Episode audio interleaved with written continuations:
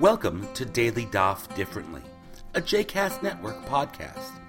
This daily podcast invites you to join us to study the daily Talmud page with a variety of liberal rabbis and teachers. For more information about Daily Daf Differently, please visit jcastnetwork.org slash ddd. For more information about the other JCast Network podcasts and blogs, please visit jcastnetwork.org. Welcome to Daily Daf Differently. My name is Rabbi Abby Soslin. Today we are learning Daf Yud Gimel in Masachet Sukkah, page 13. Sometimes we are learning that the Gemara feels a little bit disorganized. It can be almost like a word association game. It's hard to follow why certain things appear on the daf. One minute we'll be discussing one thing, the next moment it feels like we're in left field. And trying to trace back the ideas can sometimes be tricky. At times, the connection is thematic. The editor of the Gemara will bring in an idea which is tied to the previous idea, or a quote which is tied to the previous quote. At other times, the Gemara will bring different rulings of the same rabbi even though they may have very little in common. Remember that this is an oral tradition, and anything that might help to jog the memory for the learner is useful. I have heard many different stories told about the great scholars of the generation who knew the whole Talmud by heart.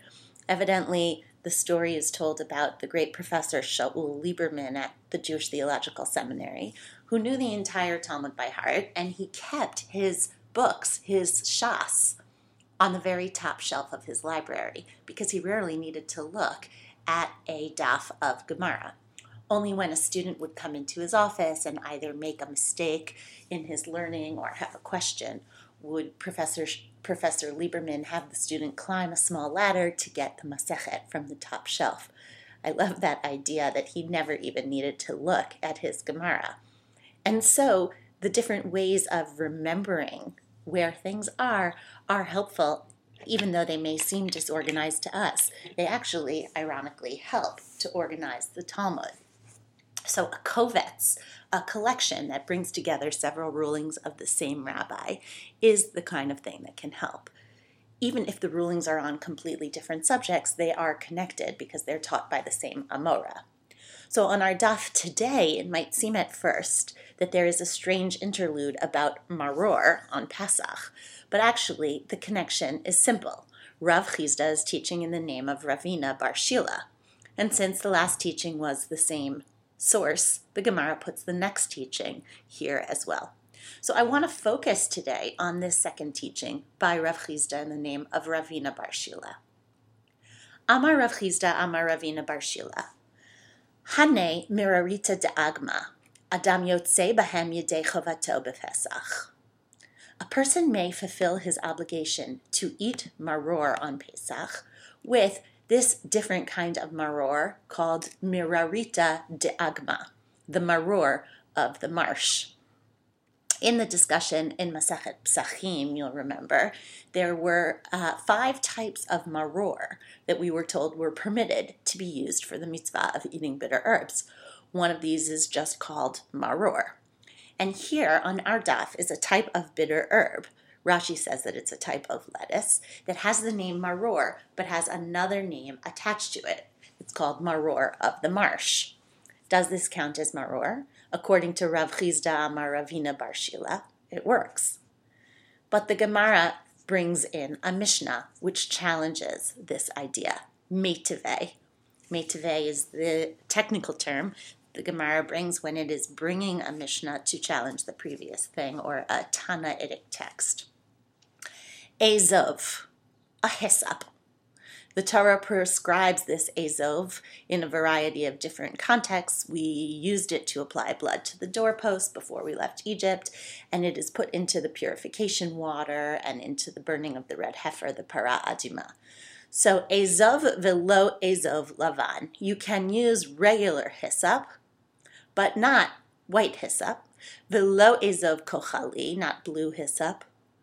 Velo azov midbari, not desert hyssop, below Azov Romi, Roman Azov, Velo Ezov sheyesh lo shem levai. And no, you may not use any Ezov with some sort of shem levai, a uh, modifying name.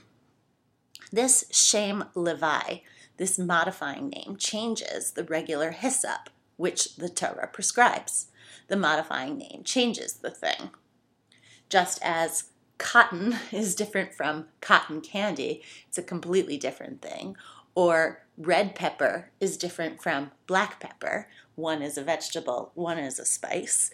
These different types of hyssop are completely different species. Amar Abaye, kol shanishtana shmo kodem matan Torah, uvata Torah v'hikpida aleha biyadua sheyesh lo shem levai anything whose name was modified before the giving of the Torah. And then the Torah came and was careful to name that thing.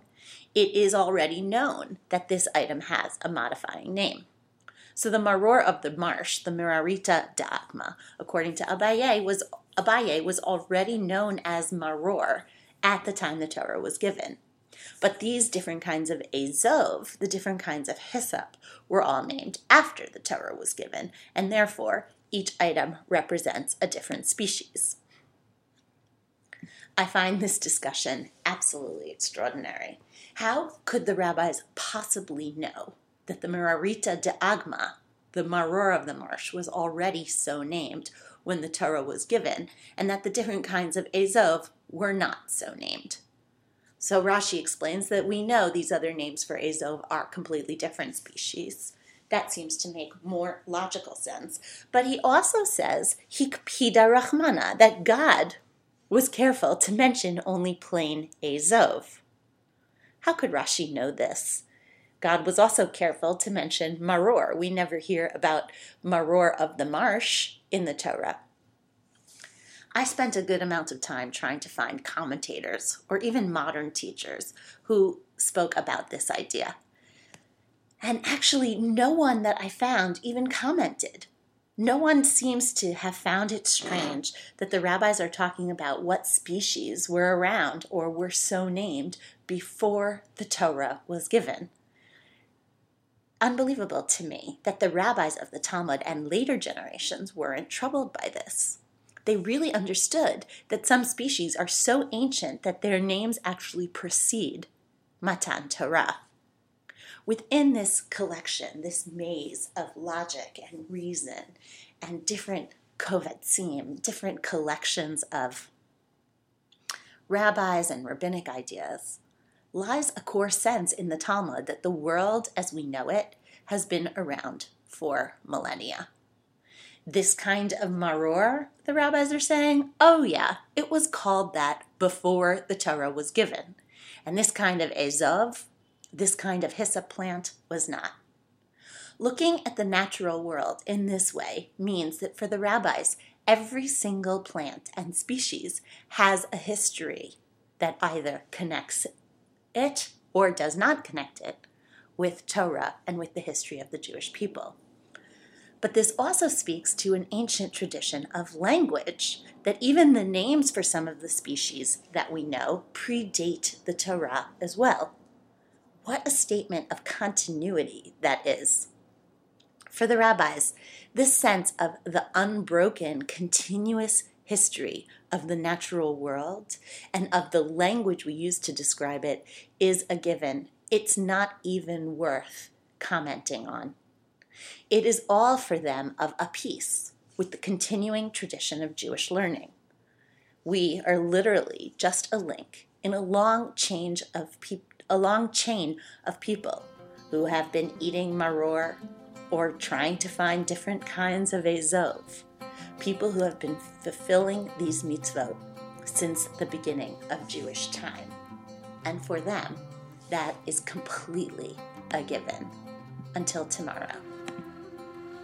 I hope you've enjoyed today's episode of Daily Daf Differently, and that you'll join us again tomorrow for a new page. The music at the open and close of this episode is Ufros from the Epichorus album One Bead, available on Bandcamp, iTunes, and Spotify.